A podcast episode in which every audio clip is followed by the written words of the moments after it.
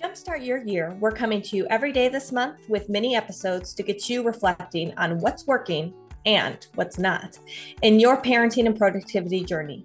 Our goal with this series is to create momentum and spark creativity so you can go into the new year with clarity and intention.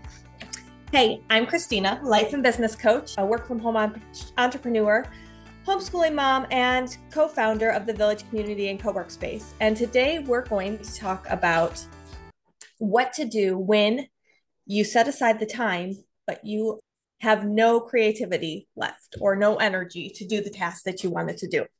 So, this is something that when we look at often what we're trying to do is manage our time. So, we're trying to find those big chunks of time to be able to get this creative work done.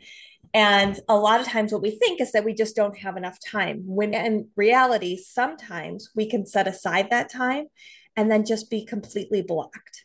We just don't have, we can't muster any creativity, we can't muster any energy to actually get the work done. And this is something that I have found happens to me and happens to the women that I work with as well is that when we are in this mode of wanting and creating and we have this passion and we have something that we're really wanting to work on and we're also juggling all of these other responsibilities that it can be really a priority to just find that time. But I've set aside weekends where I'm going to go and make big strides in um, certain areas of my life or business. And what I'll find sometimes is that I wind up actually in more of this just need to be on my own and have that space. And I don't actually generate as much as I thought that I was going to going into it. It's almost like this recovery period. So, why does this happen? Often when we are at this pace in our lives, we're just full of this busyness and constantly moving on to the next thing. So when we set aside that time and we have it, there's a couple ways that we can go and we can approach this. So one way that we've already kind of talked about a little bit previously in the series is how to jumpstart the creativity when you are in that mode. So, okay, I'm here. I have the space finally, and I can't get into that productive mode. So, what do I do? So those can be things like movement, getting outside, music, changing up your environment or scenery, breath work, anything that'll kind of get that energy moving and kind of move that out of you.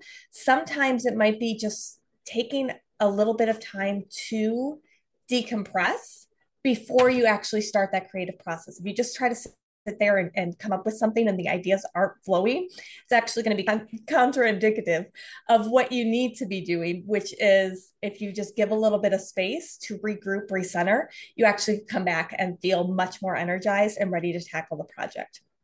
But what I think is more interesting and what I think that has been more beneficial is actually looking at this proactively. So, what are the causes of this? And the causes typically are that we are not managing our energy. We're just on the go, checking things off the list, not really taking care of ourselves in ways that are really conducive to creating that overall ability for our, us to be able to tap into those creative sources. So, this can be things like eating well, sleeping, getting some exercise or movements, uh, having some time to yourself on a regular basis, um, having some space in your schedule.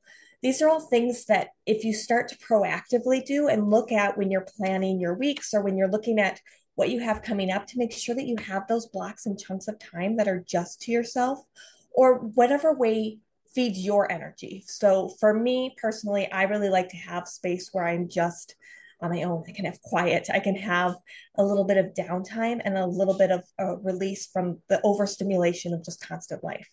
For other people, they might actually thrive on more. They need more and enter- or engagement in their life. So they might need to go grab coffee with a friend or go out to something that's really exciting and enjoyable to them, more social engagement. And that's where they're really going to thrive and get their energy. So when you're looking at this and looking at it, try to figure out what are the energy drainers in your life? Like what are the things that are really like just draining all the energy? So for me, a lot of the times that's like just constant maintenance on the house or just regular scheduled things that just don't really give me any boost or lift. And then just the noise and interaction, just everyday life. So when I look at this, I look at what are the energy drainers? How can I help to reduce that? Or how can I help to alleviate some of that? And then how can I look to bring more regular energy in? And what can I do to really foster that overall environment where I have this ability to be creative and get into my center? So when I do have these chunks of time, that I can feel like I'm already filled. Like I'm already in a space where I I I have filled my energy capacity. And so i'm able to do that. So when i'm looking at you know planning my stuff or looking at how that time leading up to that creative block looks and making sure that i'm scheduling in some of those energizing activities so i can really take full advantage of the time when i have it and then being able to implement some of those more reactive techniques as well because we're not always going to be in a space where we can proactively lead up to it. But then what can i do once i get there? And just know that i might have to do some things to jumpstart my energy and give myself some grace for that too. I think sometimes we get stuck in this loop of feeling like i need to be productive or i need to be creative or i you know i set up this thing and then getting a little bit down on ourselves when that doesn't just naturally happen. And so giving ourselves a little bit of grace and knowing that that doesn't have to be the full amount of time that I'm doing for that, that I can put in and plan for some of these energy rejuvenating activities that'll happen. And then be able, able to take just advantage of the time that I do have available. And sometimes that might just be throwing out what I wanted to get done pro- uh, productively and just using that time to implement some of those energy uh, creating activities. And one of the other things that is conducive to this proactive look at creating these systems and having this constant flow of energy and creativity are things like the Village, which is our community and co work space, where we offer opportunities for connection, accountability, and intention setting. It's a great way to be able to brainstorm with other people, to get ideas, to kind of keep up that momentum and that inspiration. And you can check out the link in the show notes for any upcoming meetings um, and sign up for the email. We'll, you'll get updates on all of the prompts throughout this uh, Jumpstart Your Year. And if you'd like more personalized support, feel free to reach out for private coaching or contact me um, to get updated when there are other programs or support opportunities available as well. So I hope you enjoyed this episode of Parenting and Productivity by Design, and we look forward to seeing you next time.